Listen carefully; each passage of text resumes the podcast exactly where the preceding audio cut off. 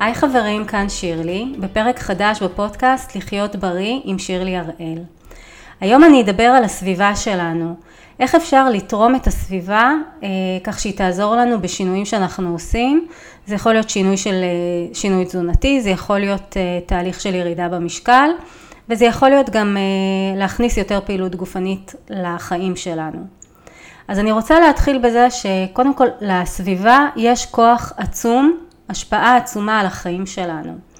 ואני מסתכלת על עצמי שיש לי מודעות מאוד גבוהה לנושא של תזונה ולנושא של אוכל וגם אני מוצאת את עצמי לפעמים בסיטואציות אה, חברתיות מסוימות אה, אוכלת גם כשלא ממש מתחשק לי. זה נובע מזה שבעבר באותן סיטואציות הייתי בוחרת לא לאכול, הייתי לוקחת רק משהו, שתייה חמה, ואז התחיל דיון שלם על למה אני לא אוכלת, או איזה כוח רצון יש לך, או למה את לא אוכלת ככה ולמה את לא אוכלת ככה, וכל מיני דיונים אה, סביב האוכל ואיך אני מתנהגת, ולי זה לא היה נעים להיות במרכז הנושא השיחה עם האוכל שלי, ולכן אה, היום בסיטואציות דומות אני בחירה, לוקחת קצת אוכל שהוא מתאים לי לתזונה שאני רגילה לאכול, ו, אה, ואני אוכלת כדי שפשוט לא יעירו לי כל הזמן על, אה, על למה אני לא אוכלת. אבל שוב זה נעשה מתוך בחירה ומתוך, בסיטואציות מאוד מאוד ספציפיות. אז אני אומרת לסביבה יש השפעה מאוד מאוד גדולה עלינו. אז אנחנו יכולים גם להשתמש בזה לטובתנו. עכשיו כשאני מדברת על סביבה אני מדברת גם על סביבה הפיזית, הסביבה החיצונית, אבל גם על הסביבה האנושית, שיכולה להיות אה, אנשים שיותר קרובים לנו ואנשים שהם גם יותר רחוקים לנו, ואני תכף ארחיב ואדבר על כל אחד מהדברים. אני רוצה להתחיל דווקא בנושא של סביבה פיזית. הרבה פעמים הסביבה שלנו מאוד מאוד עמוסה. אה, תשימו לב, המזווה עמוס, המקרר עמוס, הארונות עמוסים, הכל הכל עמוס, אנחנו חיים בחברת שפע ויש לנו הרבה הרבה דברים, אני לא יודעת אם להגיד רובם אנחנו לא באמת צריכים, אבל יש המון המון שפע והמון המון עומס בסביבה החיצונית שלנו. העומס הזה הוא לא נמצא שם רק בסביבה החיצונית, הוא גם משפיע עלינו, על המצב הרגשי שלנו, על המצב המנטלי שלנו. אני מוצאת, אני מוצאת על עצמי, ואני יודעת שיש עוד הרבה אנשים כמוני, שברגע שהם מנקים אה, מעומסים את הסביבה החיצונית, זה נותן להם סוג של שקט פנימי. זה נותן שקט פנימי וזה מוריד מהעומס המנטלי ומהעומס הרגשי ש, שנדרש כדי לעשות אה, תהליך של שינוי. אה, אני אתן דוגמה, דוגמה מהחיים שלי על משהו שהוא דווקא לא קשור לתזונה, אבל אני חושבת שהוא די ימחיש אה, את הנקודה שאני רוצה להגיע אליה. אנחנו, תמיד כשאנחנו מתחילים משהו, אז אנחנו אומרים בואו נפתח דף חדש, נפתח דף חדש ונתחיל. נתחיל אה, איזשהו פרויקט חדש, נתחיל איזשהו שינוי חדש. כשזה מגיע לנושא של אה, לנושא של אה, תזונה ולנושא של אה, שינוי הרגלים, ירידה במשקל, אנחנו לא עושים את זה, אנחנו הרבה פעמים פועלים לפי טייס אוטומטי, אנחנו מחליטים החלטה של, בהחלטה של רגע שאנחנו רוצים לרדת במשקל ולא מקדישים לזה דקה חשיבה. ואני אתן פה דוגמה מהחיים שלי שלא קשורה לתזונה. אני אה, מאוד אוהבת ללמוד, אני לוקחת אה, מדי שנה קורסים אה, מקצועיים שממשיכים להעשיר אותי כל הזמן בעוד ועוד ידע ו, ודברים ש, שקשורים לעיסוק שלי. ואני מאוד אוהבת את כל החומרים שלי כמה שיותר להקליט במחשב כדי שתהיה לי פחות ניירת ופחות עומס חיצוני. אבל תמיד יש לי איזשהו קלסר קטן, בזמן קורס שאני לומדת, תמיד יש לי איזשהו קלסר קטן חדש, ששם אני מתייקת את הדברים. זה אומר, זה אומר לי כאילו ב... לא יודעת אם להגיד בתת מודע או, או במודע, זה אומר, זה עכשיו המיקוד שלך. זה קלסר שהוא חדש, ספציפי לקורס עכשיו שאת לומדת, ופה אני מתמקדת. אני מסיימת את הקורס הזה, אני לוקחת מה שאני צריכה, מתייקת במקום אחר, שמרכז עוד כל מיני קורסים שלמדתי, ומה שאני לא צריכה אני זורקת, והקלסר הזה נשאר לי ריק לדברים אחרים, לפרויקטים חדשים שבהם אני מתעסקת. זה יכול להיות פרויקט חדש שאני מתעסקת בו בעבודה, זה יכול להיות קורס חדש שאני לומדת, אבל משהו חדש שאני עכשיו מתחילה, אני פותחת לו קלסר חדש ושמה את המיקוד שלי שם, באותו, באותו אה, פרויקט. איך זה מתקשר לנושא של התזונה? אז כמו שאמרתי קודם, אנחנו הרבה פעמים מקבלים את ההחלטה על, אה, על אה, רצון להתחיל בדיאטה, או רוצים לרדת במשקל, או רוצים לעשות איזשהו שינוי תזונתי, בהחלטה של רגע, כלומר, או שראינו פתאום, עלינו על המשקל וראינו משקל שאף פעם לא היינו בו, או משקל שהיינו בו מזמן וירדנו מאז, ועכשיו אנחנו פתאום עלינו למשקל שאנחנו לא אוהבים, או שהיה איזשהו טריגר חיצוני, זה תוצאות של בדיקות דם שהיו לנו, שהגיעו והן לא היו תקינות, או איזושהי הערה שקיבלנו, או תמונה של עצמנו שראינו את, את עצמנו ופתאום הזדעזענו. יש איזשהו טריגר שגורם לנו להחליט החלטה רגעית שעכשיו אני רוצה להשתנות. ובעצם אנחנו לא עוצרים רגע, אה, כביכול לא פותחים קלסר, אוקיי? חדש לנושא הזה. אנחנו מחליטים החלטה של רגע, ובבוקר, בשעות הראשונות עוד אנחנו פועלים לפי ההחלטה שעשינו, שקיבלנו, אבל החיים עמוסים והחיים מהירים והחיים אה, רצופים של כל מיני רגעי לחץ ורגעי משבר ואנחנו פשוט חוזרים ברגעים האלה להרגלים הישנים שלנו. ולכן פה בהקשר של הנושא הזה של הסביבה הפיזית, אני כן ממליצה לכם לפתוח קלסר. מה זה אומר לפתוח קלסר? קודם כל, לנקות את העומסים מהסביבה שלכם. מה שלא רלוונטי ומה שלא משרת אתכם, תעיפו החוצה. זה יכול להיות להוציא מהמזווה או מהמקרר כל מיני מזונות שאתם לא צריכים עכשיו, ואם אין לכם אפשרות להוציא, כי יש עוד אנשים בבית שכן אה, אוכלים את הדברים האלה, אז פשוט להרחיק אותם מהעין. אה, אתם יכולים לשים את זה בתוך שקית או בתוך קופסאות, שזה לא יהיה לכם מול העיניים. וכן למלא את המזווה ואת המקרר בדברים שכן משרתים את, המטר, את המטרות שלכם, אוקיי? אה, שיהיה לכם אוכל זמין שתוכלו, אה, שתוכלו לאכול גם אם פתאום אתם אה, עייפים, חוזרים עייפים מהעבודה ואין לכם יותר מדי כוח להכין, שיהיה לכם משהו זמין שתוכלו לאכול. ואני אגיד עוד דבר, מעבר לזה, אני מדברת על הקלסר במובן של לשבת ולהשקיע חשיבה, לא לעשות את זה אה, בצורה של טייס אוטומטי. לי הקלסר ונותן סוג של שקט פנימי, אוקיי? הוא מוריד לי את הרעשים מבחוץ והוא אומר לי רגע, בואי עכשיו תשקיעי בקורס הזה או תשקיעי בפרויקט הזה ואני יושבת רגע ואני משקיעה פה חשיבה. אותו דבר בתזונה, זה מה שאני רוצה שתעשו. שתשקיעו רגע חשיבה, אל תלכו לפי אה, טייס אוטומטי. תשקיעו חשיבה, קודם כל, איזה תזונה מתאימה לי? מה אני יכולה לקחת, לעשות, כדי לרזות? הדבר השני, איזה, מה יכול לעזור לי בתהליך הזה? מה יכול להפריע לי בתהליך הזה? ואם יש דברים שיכולים להפריע לי, איך אני מתכוונת להתמודד איתם? לא ללכת אה, לפי טרנדים, לא ללכת לפי מה שהחברות אה, עושות, דיאטת אה, הלחם או דיאטה קטוגנית או כל מיני דיאטות שלא בהכרח יתאימו לכם, לא להעדפות שלכם ולא לסדר היום שלכם. תשקיעו טיפה מחשבה ב- בלתכנן. לתכנן ו- ולהיות מחוברים לעצמכם, להבין מה יכול לעזור לכם ו- ואיך להתמודד במצבים שיהיו קשים. אז זה מבחינת הסביבה החיצונית, ותחשבו על זה שבעצם אה, כל תוכניות ההרזייה, כשאת, כשאנשים נרשמים לתוכנית הרזייה, זה בעצם מה שהם עושים, הם פתאום שמים את זה במרכז. זה הופך להיות משהו מרכזי, והם מתגייסים אליו, הם מסדרים את הסביבה ככה שהיא תתמוך. הסביבה הפיזית, קונים אה, מזונות שיתאימו, אוקיי? כלומר, זה הופך להיות הפוקוס. זה מה שאני רוצה שתעשו, תעשו גם אתם, אתם לא חייבים לעשות את זה ב, בליווי אה, מקצועי של אה, אה, תוכנית כזאת או אחרת, אבל כל שינוי שאתם רוצים להכניס לחיים שלכם, קודם תהיו קשובים לעצמכם. אני רוצה עכשיו גם לדבר על הסביבה החיצונית, סביבה של של המדינה, של ה... במיוחד של המדינה שאנחנו חיים בה.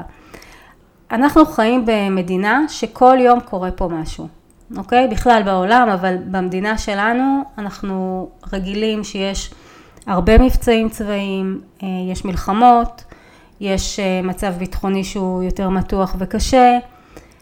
המצב הספציפי עכשיו כשאני אה, מקליטה את הפרק הזה, אנחנו בתקופה של הרפורמה המשפטית ויש הפגנות ענק ברחובות וזה משפיע, זה משפיע על כולנו, יש ממש תחושה קשה ויש תחושה של קרע, יש תחושה של, אה, אה, של כעס, יש תחושה, תחושה של חרדה, יש תחושות קשות.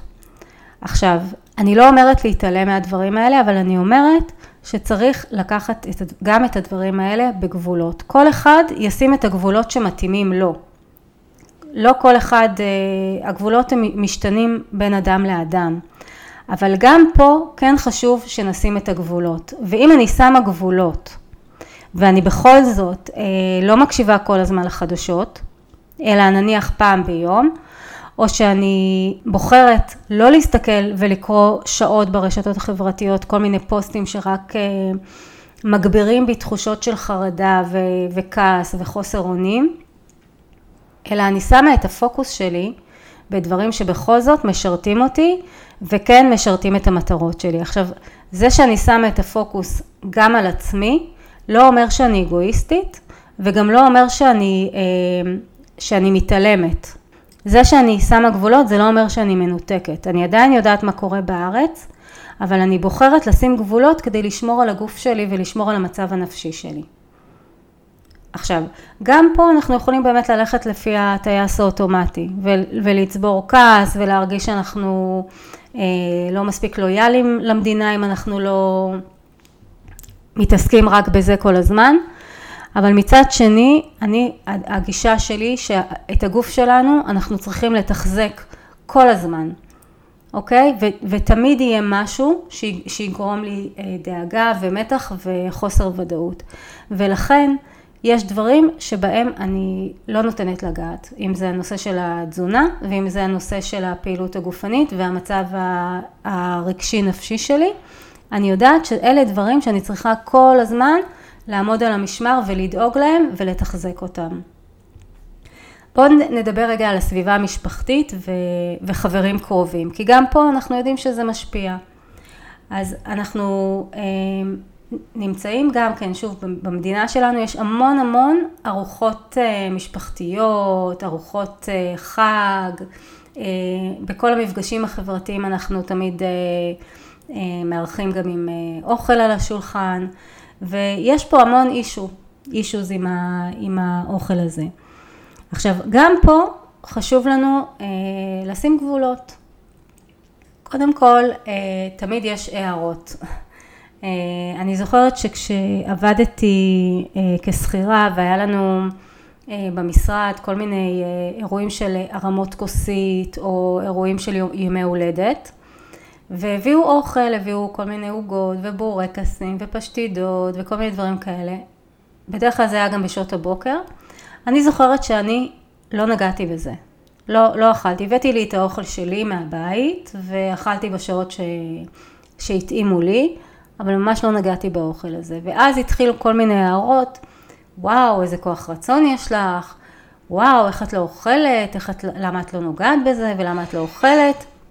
מבחינתי זה לא היה כוח רצון, זה בכלל לא היה אישו, אה, כי זה לא, זה לא אוכל שאני רגילה לאכול ואני לא מתכוונת להתחיל לאכול את זה עכשיו, וגם זה לא התאים לי בש, באותן שעות לאכול.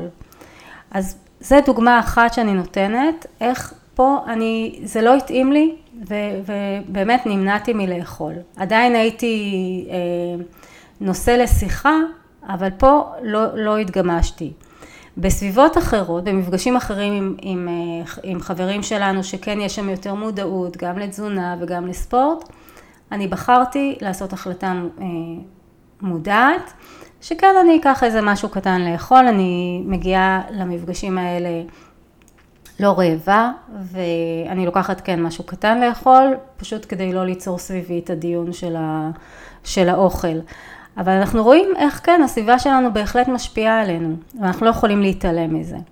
אבל מה כן חשוב שנשים לב? קודם כל, אה, כשאנחנו רוצים לעשות שינוי, ובין אם זה תזונתי או, או גם אם זה קשור לנושא של פעילות גופנית, אז לכל אחד יהיה מה להגיד.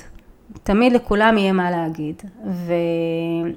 וחשוב שנסתכל מי אומר לנו את הדברים האלה.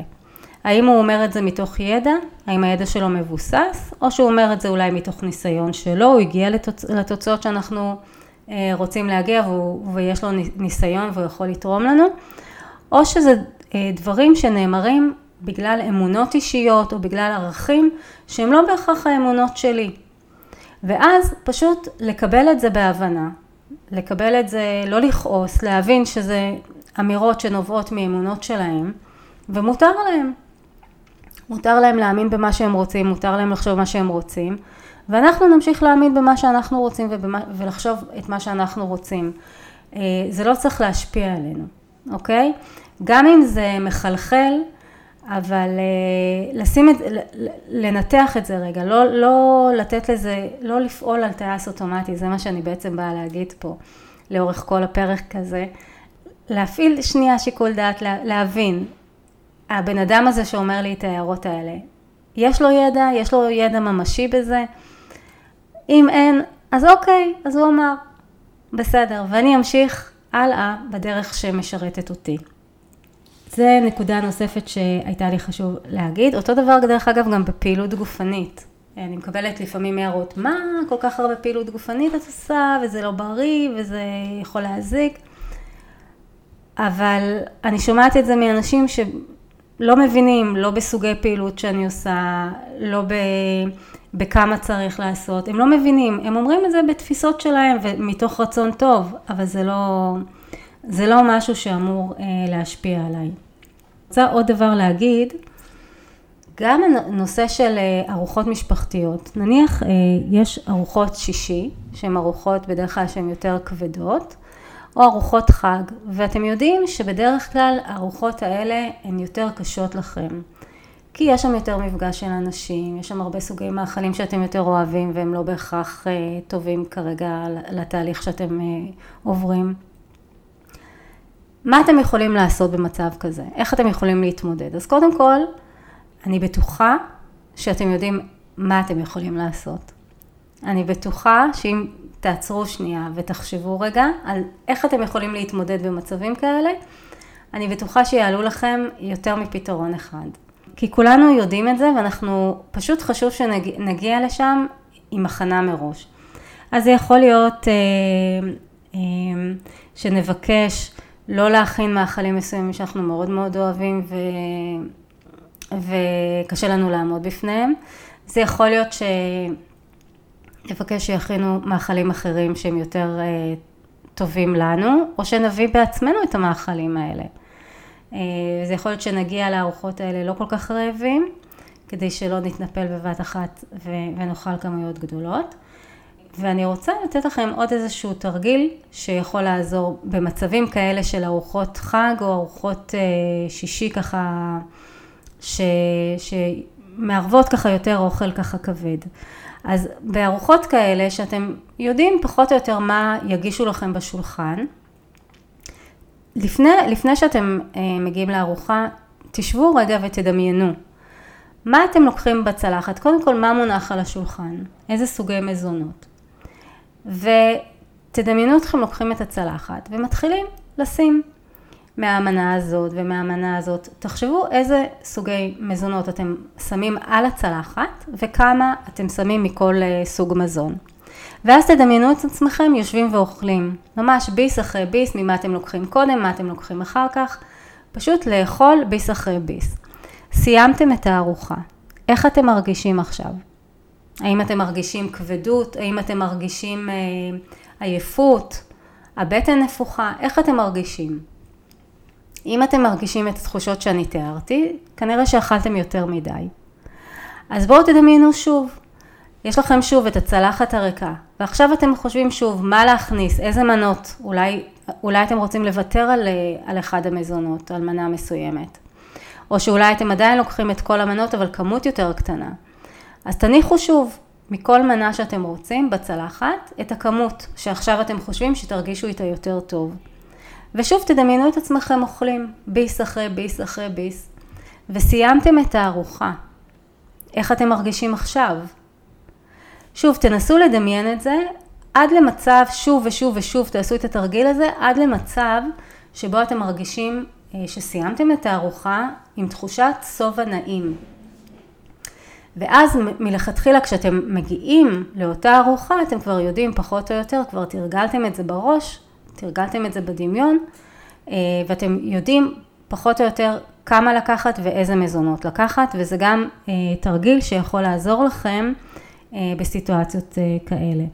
ודבר אחרון שאני רוצה להדגיש בעניין הזה של, של הסביבה הקרובה, שבעצם ההתנהגות שלנו היא בסופו של דבר, הדוגמה האישית שאנחנו נותנים, היא, היא בהתחלה לאנשים יכול, יכולה להיות ביקורת, הם יכולים להיות ספקנים, אבל ברגע שאנשים רואים אתכם בטוחים ועקביים בדרך שלכם, ועם הזמן הם גם רואים את התוצאות, אתם תרגישו גם, גם תוצאות, אה, תשיגו את התוצאות שאתם רוצים, אז פתאום הם מתחילים לצטט אתכם, ופתאום הם מתחילים לתת אתכם לדוגמה לאנשים אחרים, ופתאום הם מתחילים לשאול אתכם שאלות איך עשיתם, ומתייעצים איתכם. כלומר, מאוד מאוד חשוב שברגע שאתם רוצים לעשות את השינוי ואתם רוכשים את הידע המספיק ואתם עושים את השינוי ומתמידים בו, אתם תראו איך ההערות של הסביבה מתחלפות ממשהו ספקני לפתאום אה, רוצים לקבל מכם דוגמה.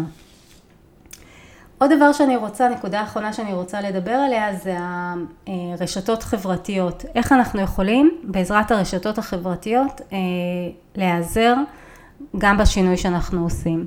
אז כולנו יודעים שככל, אה, שככל שאנחנו מקיפים את עצמנו באנשים שהם יותר חיוביים, שהשיגו כבר את התוצאות שאנחנו אה, רוצים להשיג, או שהם נמצאים באותו מסלול שלנו ש, שרוצים להשיג איזשהו שינוי, אז אנחנו יודעים שזה הרבה יותר קל להיות בסביבה כזאת שהיא מקדמת ו, ותומכת. אבל לא תמיד יש לנו את האנשים האלה סביבנו. ופה דווקא ברשתות החברתיות שווה לעקוב אחרי אנשים שכן יכולים לתת לנו דוגמה ויכולים לתת לנו השראה. יש כל מיני אנשים שעשו את השינוי שאנחנו רוצים לעשות, שהם כבר אה, חיים בדרך הזאת והם משתפים מהחיים שלהם כל מיני דברים שעוזרים להם. אה, וזה פשוט נותן השראה, נותן השראה אפילו יומיומית. עכשיו מה זה יומיומי? אנחנו הרבה פעמים בתהליכי שינוי אנחנו מאבדים את המוטיבציה ההתחלתית. כי זה, זה, זה טבעם של החיים, אנחנו לא יכולים להיות כל הזמן למוטיבציה. אבל אה, מה עוזר לנו לחבר את, מה עוזר לחבר את עצמנו שוב למוטיבציה? זה לראות שוב ושוב את השאיפות שלנו, את מה שאנחנו רוצים להשיג. ברמה היומיומית, ואני חושבת שדווקא ברשתות חברתיות, כשאנחנו רואים אנשים שכן השיגו את התוצאות שלנו, וכן איך הם משתפים מהחיים שלהם ונותנים דוגמאות להתמודדויות שלהם, אני חושבת שהדברים האלה מאוד מאוד יכולים לעזור. במיוחד בנושא של תזונה, גם עניין של מתכונים בריאים, אני יודעת שגם אני עוקבת אחרי כל מיני, אה, כל מיני אה, נשים שמכינות כל מיני דברים בריאים ומפרסמות כל מיני מתכונים ממש פשוטים, שזה גם דברים שעוזרים לי אה, לשמור על, על תזונה בריאה בבית. אז זהו, אני רוצה לסכם את הפרק ואני חושבת שאם אני אגיד במילה אחת, לא במילה אחת, אבל בגדול את. הנקודה הכי חשובה שהיה לי חשוב לה, להעביר פה, זה שבאמת לסביבה יש השפעה מאוד מאוד חזקה עלינו, אוקיי? גם הנושא של, ה, אה, של חברת השפע שאנחנו חיים בו ופרסומות שאנחנו כל הזמן רואים ואנחנו נכנסים לסופר ויש שפע של אוכל שהוא, שהוא לא בהכרח אה, בריא וטוב לנו, אבל עדיין אנחנו צריכים להשקיע רגע, לעצור שנייה ולהשקיע את החשיבה הזאת אה, מה יעזור לנו, מה יקדם, מה יקדם אותנו ומה מתאים לנו, לנו אה, אישית, לא ללכת לפי טרנדים ולא ללכת לפי אה, הדיאטה הזאת עזרה לזאת והדיאטה השנייה עזרה למישהו אחר. לא, אני צריכה לראות מה שיכול להתאים לי, להעדפות שלי ולסדר יום שלי. אז אני מקווה שנהניתם מהפרק הזה. ושנתרמתם.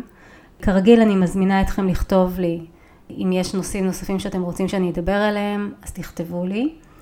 ואתם יכולים ליצור איתי קשר דרך האתר שלי, שירלי הראל, או דרך דף הפייסבוק שלי ודף האינסטגרם. ונתראה ושרק נמשיך להיות בריאים ומאושרים. כל האמור בפודקאסט לחיות בריא עם שירלי הראל הוא בגדר מידע כללי בלבד ואינו מהווה טיפול אישי או ייעוץ תזונתי אישי. לפני ביצוע ההמלצות שהובאו בתוכנית, יש להיוועץ ברופא או באיש מקצוע אחר.